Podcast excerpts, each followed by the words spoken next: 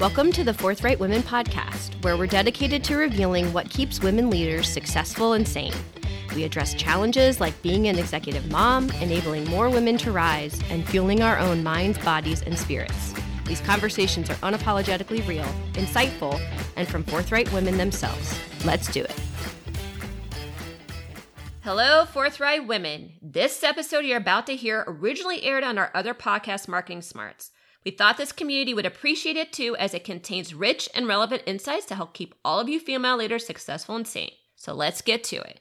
Welcome to Marketing Smarts. I am Anne Candido. And I am April Martini. And today we're going to talk about leaving a legacy. Now, this is generally a conversation that happens a bit later in our careers where we start to think about and wonder, hey, will anyone actually miss us when we're left our company? And it can tend to be a little bit anticlimactic when we think about all the blood, sweat, and tears we put into a career, just to think that eventually, when we are gone, we're probably going to be replaced and life is going to go on there, right? So true. So it definitely creates a craving, though, to leave a mark, to somehow imprint something from us that we can say with certainty that we actually had an impact, we actually were there. Yes. And I often think about this as what do you want to be remembered for? Mm-hmm. Which goes to a slightly dark place in my head on what would you want on your tombstone, but you get the idea of where I'm going. yeah, your tombstone would be big enough anyway. well, that's fair. I'm not exactly short-winded. but but beyond your family and close friends, what mark are you leaving on this world for the better is how I try to frame it up in my mind. Right, right, right.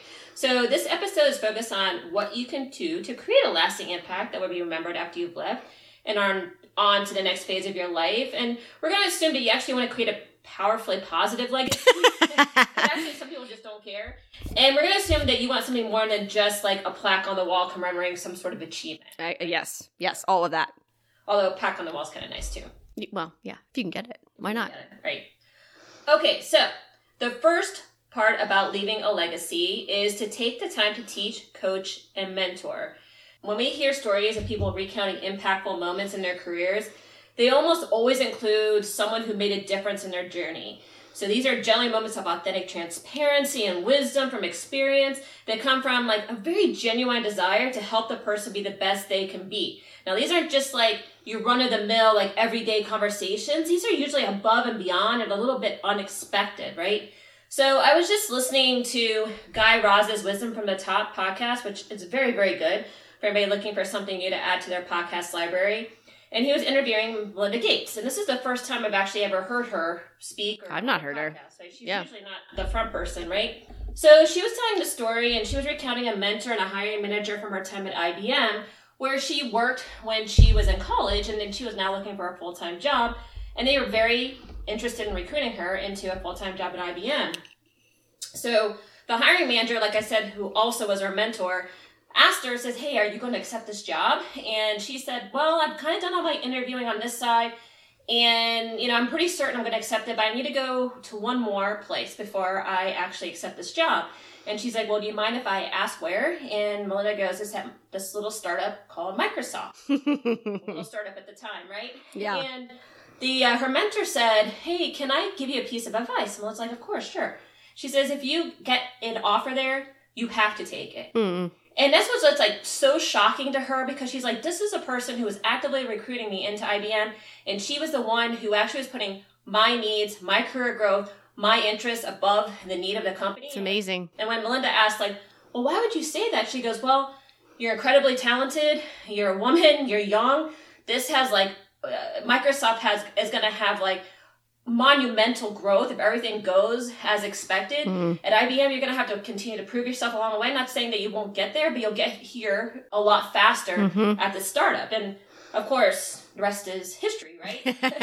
so we know which one she took and amazing that she reflects back on that moment you know given all the success and it just shows how much of an impact you can have to the point of legacy when you're teaching and coaching and mentoring others and how that leaves its mark yeah absolutely and when you make an emotional impact like that not only does it serve the person it starts to imprint a way of behaving and being that the person begins to recognize as truth and that's mm-hmm. really really important because you're that's where the that legacy comes from is that when you take the time to coach, mentor, and teach, people start seeing the way that they want to behave, the seeing the way that they want to be, and they start to practice that when they bring on their mentees, their coachees, when they take the time to teach. So it lives on, and that's mm-hmm. actually, frankly, how culture's developed. Yeah, absolutely.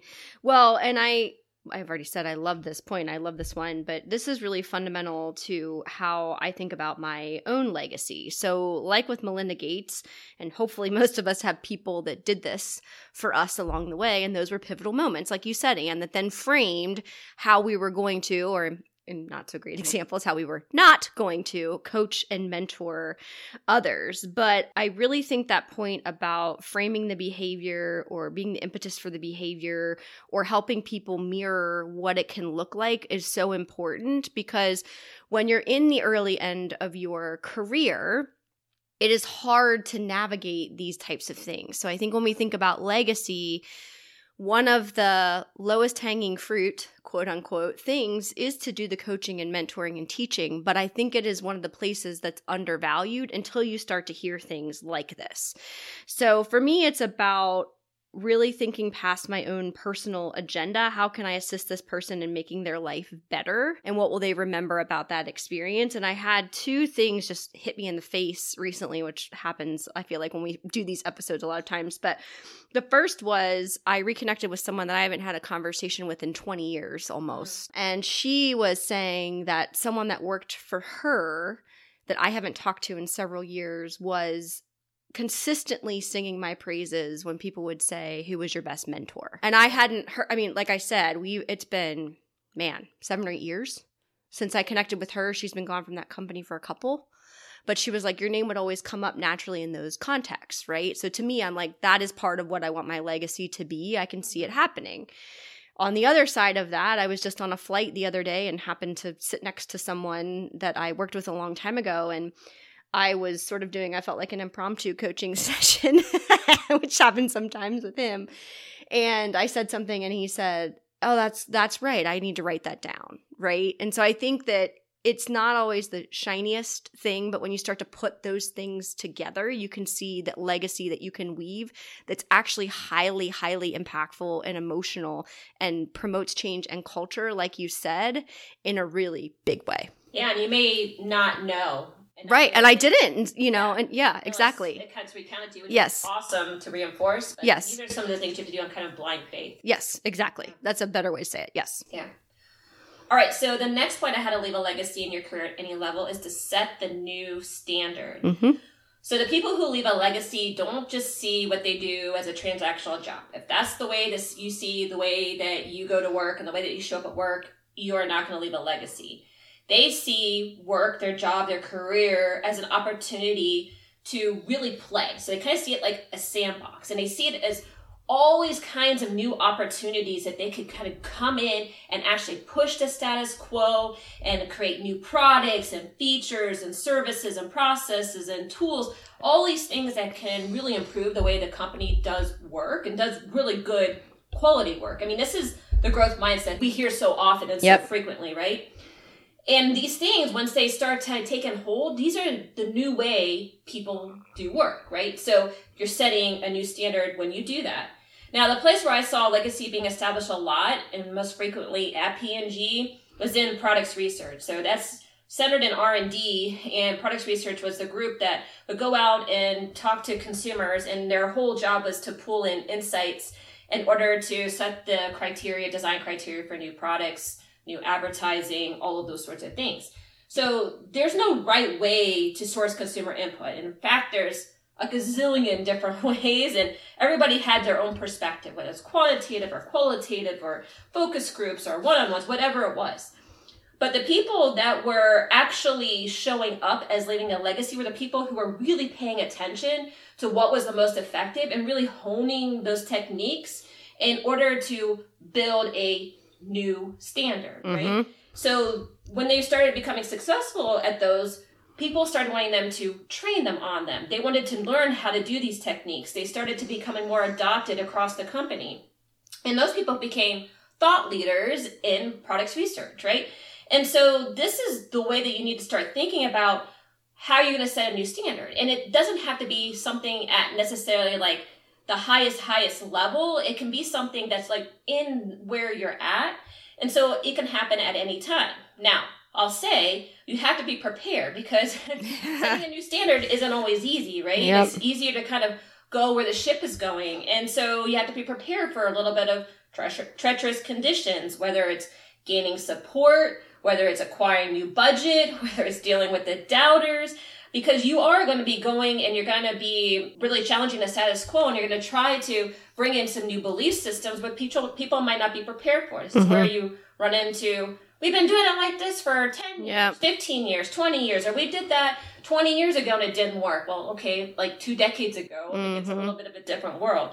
So the the point here is that you can't just go and do your job and leave a legacy. You really need to think about how you're going to go above and beyond the status quo and make an imprint Yeah, I think that's a really good point, and I will just reinforce the point that it can be a bit of a lonely road at times. And you heard Anne say that it can be a challenging road. Uh, when I think about this, I, I think about the fact that you also can't charge too hard into it. So while it is about going above and beyond your daily job and sitting in the status quo is 1000% never going to get you there, you also have to make sure you're taking the time and doing it with some patience so that you can bring other people along. And I've talked about this before on the show, but I push boundaries hard early in my career. I mean, I got the nickname of being a hard charger by one of my early bosses. I was little Mussolini. yes, exactly. So- Mussolini was little, so I thought it was a little redundant. Yeah, that actually that is. You're right. Little Mussolini, but mini Mussolini. Anyway, we could go down that whole path. But in any case, the point here is that I was doing it with positive intent because I saw a better way and I couldn't unsee the better way and I just wanted to go do the better way. Yeah. But the truth of the matter was was that to Anne's point about we've been doing it this way a long time, or you know, you're a young little whippersnapper that it just got here. How could you possibly know better? You know, there's all kinds of reasons that you run into roadblocks. And I think when I think now in terms of leaving a legacy, it really is about figuring out a way to leave something better than when you got there. And sometimes you just have to realize that there's going to be shades and degrees of that. But building a legacy means you build it over time. And so that's always kind of become my motto and really stayed my motto when Anne and I even select clients now is can we make it better than it currently is? If so, then we should go ahead and do that. We also talk all the time about how we're on a lifelong journey to learn and achieve more. And I think that this is the way we weave that into our legacy. It's like, it's not that we're stagnating and looking at everybody else and saying, well, you could do this better. It's that we are doing better. And by product of that, trying to bring others along as part of our legacy. hmm That's a really, really good point. I, I really like that point, especially about the hard charging because that's definitely definitely not necessarily coming from a bad place. It's No, no. A place of passion, but you have to have some style when you go about it and be aware and be able to Yeah. read the room and understand how to bring people along with you because you can't lead if nobody's following. A little finesse goes a long way. Yeah, for sure, for sure.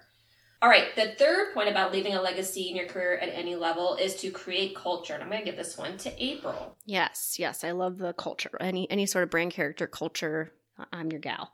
And you said this a little bit earlier on, um, Anne, about how when we're leaving a legacy, it really does help form culture. And I think that obviously that's what this point is called. But what we would say here is that it's especially important if you are a leader, but you can do this at any level. So I made the point before about making things better, leaving an impact, and having to grow your legacy. Just because you're not the leader, the owner, the CEO, etc., you still have the power to do this. And when we think about this point, we think about those people that we've all had in our careers where you talk about them and you're like, their personality is just so infectious. When I'm with them, I can't help but being positive, right? Or whatever that is, whatever that thing is that you glom onto, that other people glom onto, and they want to follow that person um, down whatever particular path. The thing that I would say about this, though, is, and this was a misconception when I was younger, is those people don't just happen to be that like in some in some ways right? But this is where your personal brand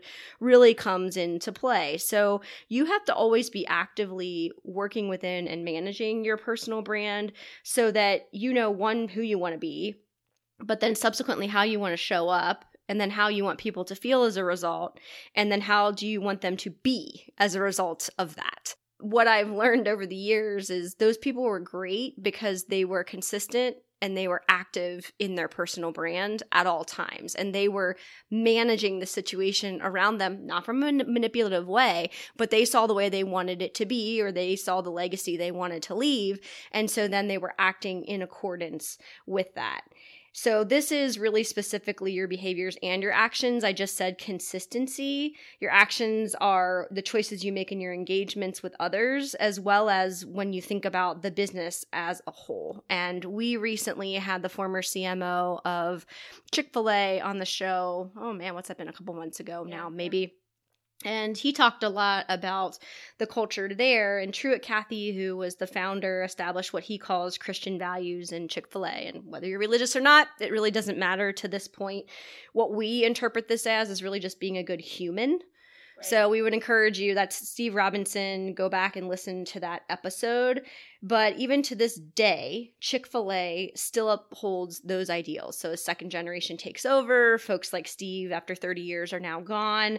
They continue to live into that and they keep it pretty simple, honestly. It's about being a good person, like we said but the culture of the organization lives into that just as much as the experience they provide to the customer and all the way through. And they're constantly using that as a lens.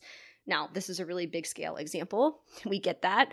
We think it's one that's easily intuitive when you think about it, and we've all experienced it. So, therefore, one that really shows you how when you create the culture through the lens of the legacy that you believe as whatever role you're playing in the organization, that's how you can start to help the culture take hold in a very intentional way. Yeah, I think that is a really good example. And I just want to emphasize the point that is about your behaviors and actions and how you show up. Mm-hmm. And that is a really, really important part to think about because you know the old adage is true right it's like people won't remember necessarily what you do but they remember how you make them feel uh-huh and this is a really really important point to remember if you want to leave a legacy and like I said, we, we expect you guys want to leave a positive legacy. Yes. Yes. So we don't want you to be the worst person they ever worked with, but one of the best people they ever mm-hmm. worked with. You want to help people rise to the occasion. You want to help people be better around you. You want to help people accomplish more as a result of, of you and your presence. So think about what your personal brand is doing on behalf of that mission and that goal if legacy is what you want to lead mm-hmm. and see how your behaviors and actions may or may not be actually conducive to achieving that goal. And i think it's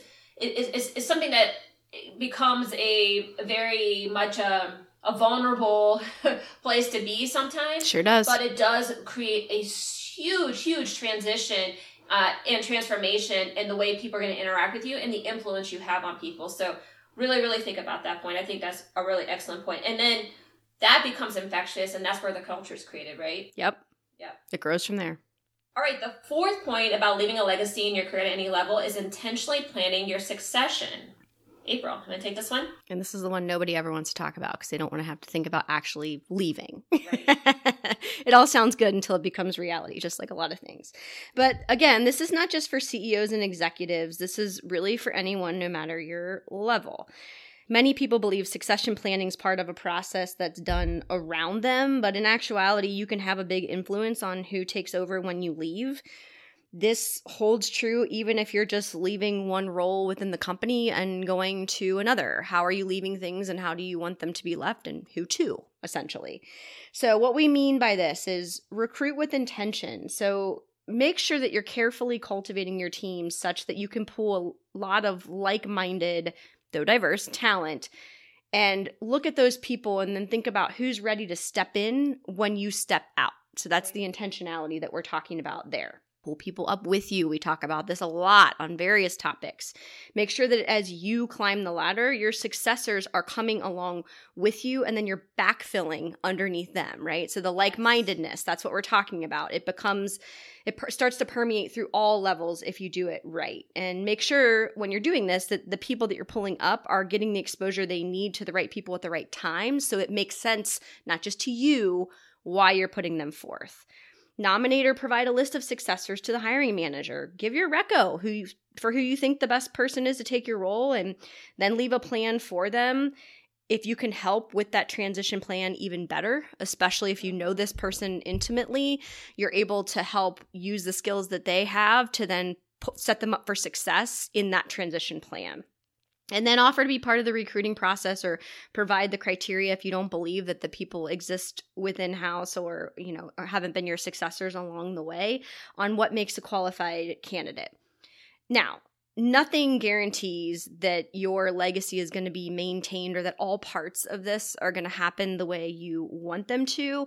But if you do this work, I've seen this work well where it's a lot. It's outside of the norm of most people's quote unquote day job of what they're managing, even if they're in HR or, you know, whatever their role is. It's added work for them, especially if it's going to be done right with intention. So I think by putting any of this in place, you have a better chance of having your legacy take hold and some of it being moved forward. It might not play out exactly like you thought, but you can influence it.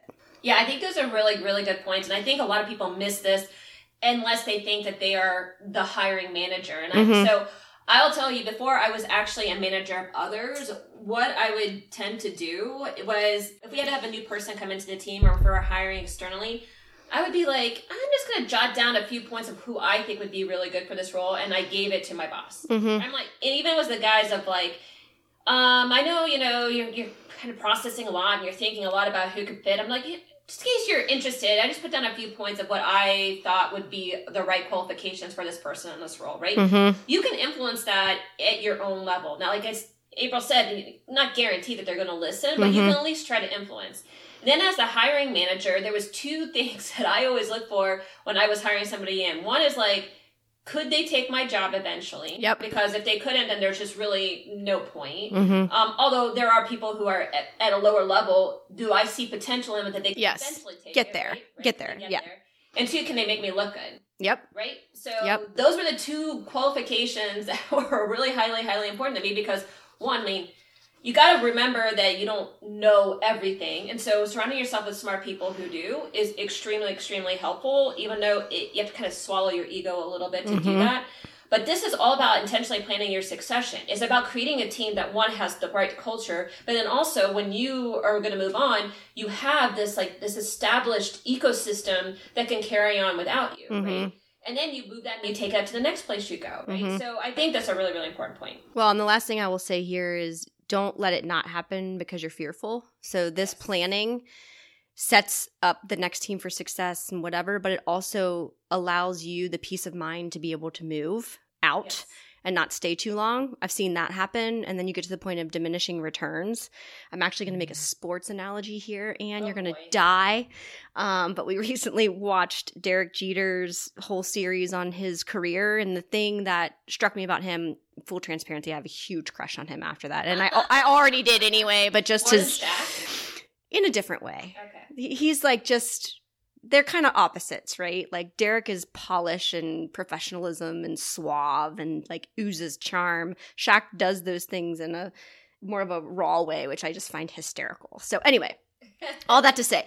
But the thing that that struck me and why it came into my head for this point is that Derek exited his career at a point when sure he could have kept playing but he was kind of going out on top. And I don't mean that in like the oh he just won X amount of World Series whatever but it was like he knew it was his time and he left with the grace of that versus some of these players on various sports that you see kind of like hold on too tight. And then what you remember about them is what happened at the end, not all the great things that they did in between. And I saw this happen in a few different organizations that I worked in where I was like, ah, if he had just gone like even two years earlier, it would have been a completely different exit. And I just think this is where grace and doing what you have to for yourself to be okay with leaving versus putting the stranglehold and holding on, it's just so important to this point.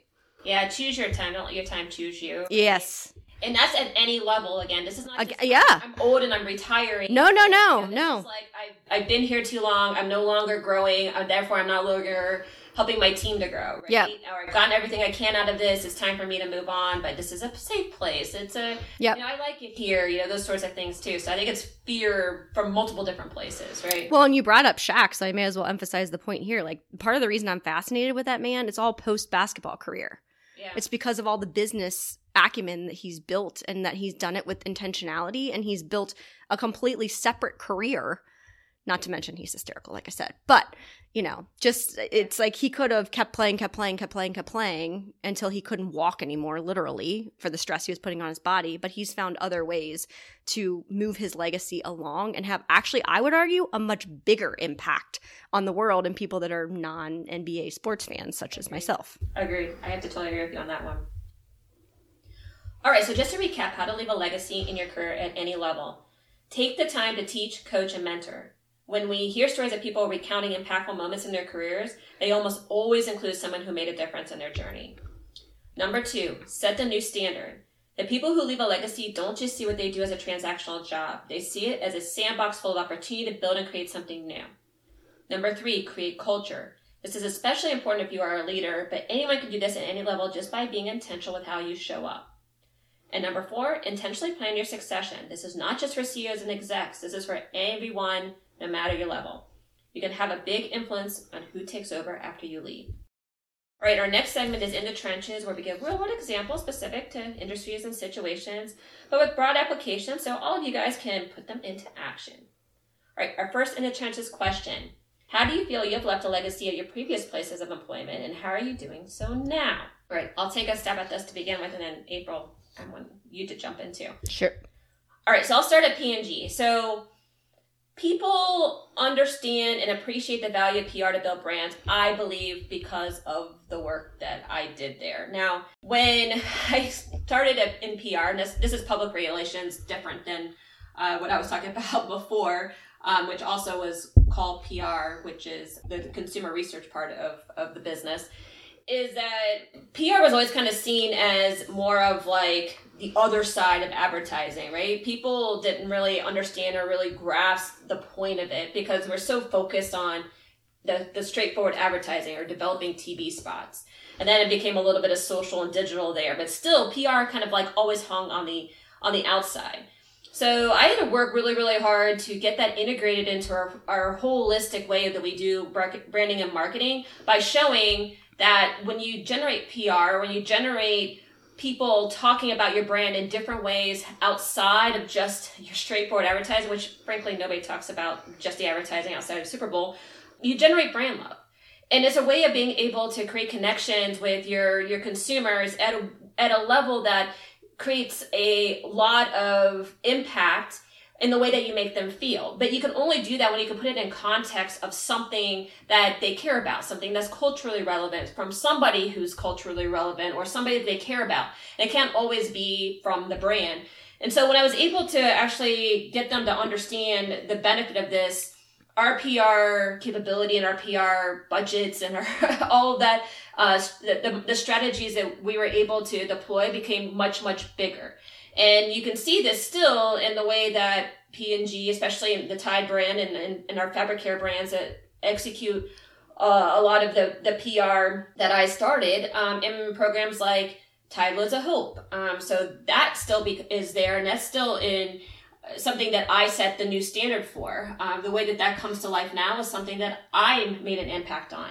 The way that we do the NFL program, that before was a, still has a benefit focus message, but it has more culturally relevant NFL, those nuances and using the assets in the right way to really drive that emotional connection, that brand love and a way that, that fans can appreciate. Where before it was like a very big push message of just, hey, dirty jerseys, Tide can clean it. Mm-hmm. Now, like even in the latest copy that I just saw, which was about cleaning your your fan jersey that you've had forever and ever that has been done before in a very different way than how I had articulated it when I was still there. And so I see some of that still continue to live on because it did well, right? And so those things kind of take hold, that becomes a new standard and and that becomes the way that people see how to use like sponsorships and partnerships and collaborations in order to build that brand love. So I feel like that is something that I left as a legacy at P&G that I can still continue to see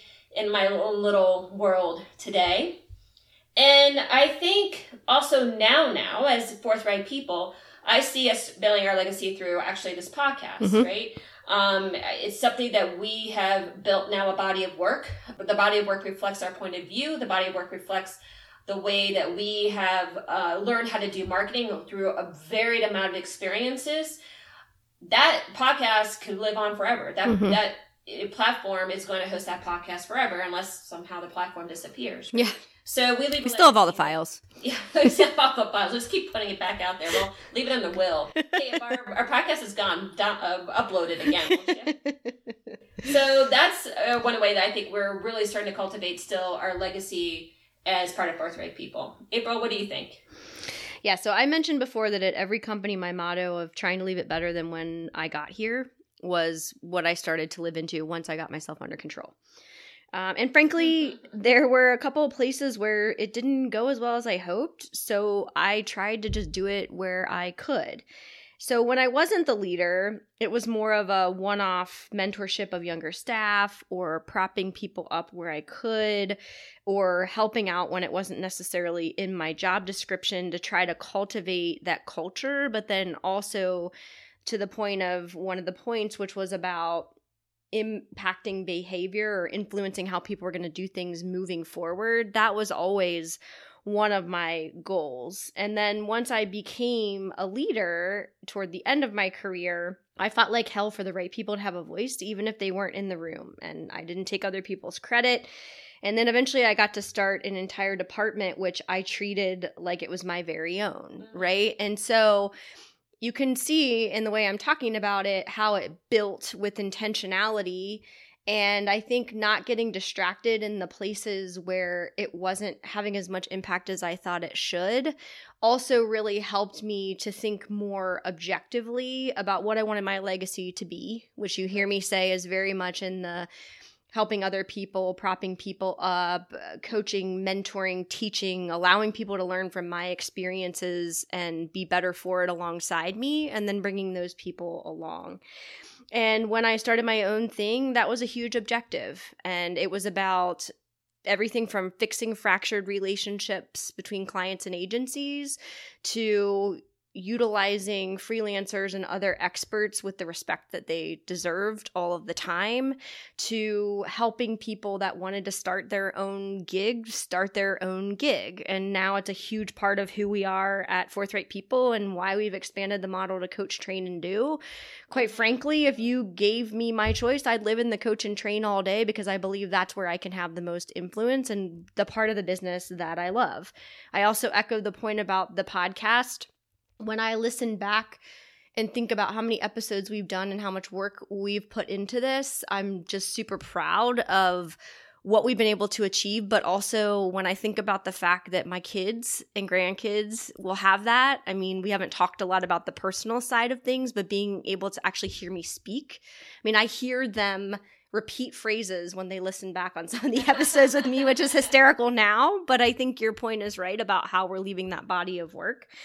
And then forthright women you didn't touch on, but we, you know, we have that as well where we built this podcast to bring marketing to the masses, kind of pull back the bullshit meter and show people what it really is meant to include and what it isn't in a lot of cases and make the business world a better place for it. With Forthright Women, we're trying to intentionally do what we do with a lot of our one on one coaching engagements or with our training engagements and really focusing on women and allowing them to help live into the potential without all the noise that often surrounds the rise. And so, long answer, but past and, and now and even future, I think Yeah. a little bit. I think our legacy, like I said before at the beginning, we're all about learning and growing. And so we're trying to do that for ourselves, but also push ourselves to do better and be better and make our legacy grow into the masses. Yeah, I love that. I'm glad you mentioned forthright women. All right, our second in the trenches question. You mentioned you can leave a legacy at any level, but I feel like all people expect me to do is my job. How can I leave a legacy? Fair enough. Yes, and this is a tough one when we said it's not always easy, right? To to leave a legacy, you have to push against some things that are going to push against you. Uh, this is going to probably be one of them. But here's where you heard us say you can set the new standard for how you do your job, and you can do that no matter what job you're doing. You can always find a different way of doing it better, doing a higher quality job, setting a new standard in, in that way, even if it's very process oriented. Mhm. But just to take it back to the example I was using before when I was talking about products research, the other PR, uh, when I was giving in all the examples of how people were creating legacy there, those weren't just managers or leaders or people who had been in the company for 20 years. these were new folks to the function. These were new folks to P&G. I think sometimes we underestimate the power of fresh thinking, especially yep. if you're young or you're new coming in. Now, as April said, I mean, don't come in with guns ablazing and like, want to change everything in your first 30 days. You have to have some respect for coming in and learning and, and understanding what the culture is and understanding where everybody's at, reading the room, all those important things that allow you to enable change. But you should think about, well, what's my new spin on this? Well, what can I offer? What's my previous experiences give me that maybe they don't quite see? Or because I have a new outside from the actual like core view, what what does that bring? Like, what can I offer that is um, a, a new, fresh perspective in that way?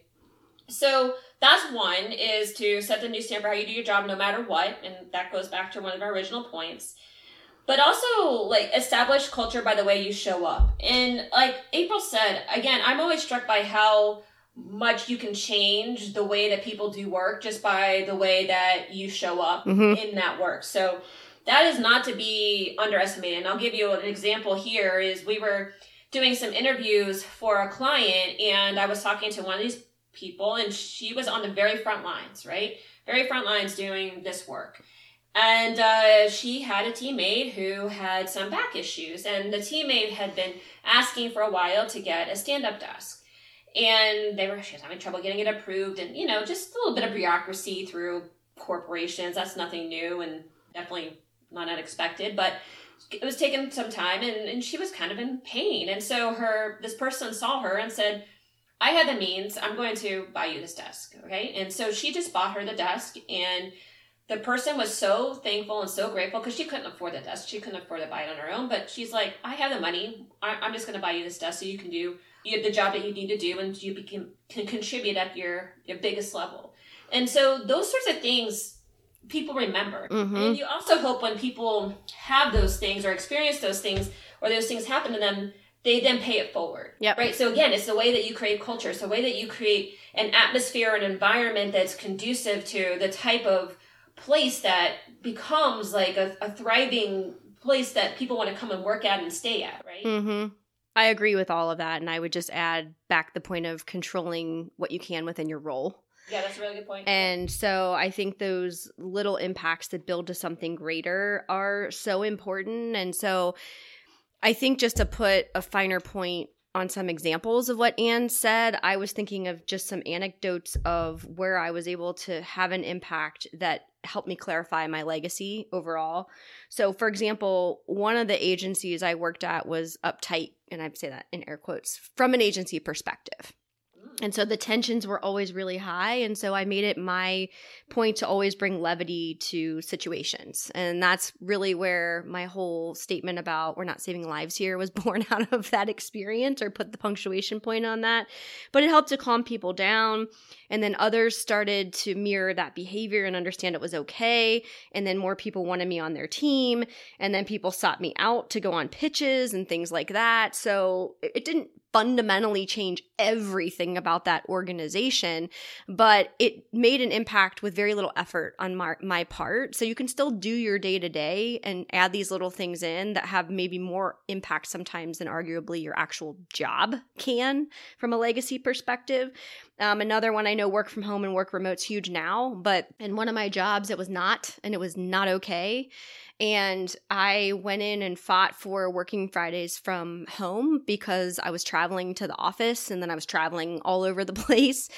And there was a lot of skepticism and there was a lot of pushback. And the first couple times I did it, it was kind of disastrous because I felt like people were trying to catch me in something, right? But sticking with it and doing it over time then allowed them to see that performance wasn't reflective of actually having to sit in your chair. And so that changed that for future people in the organization.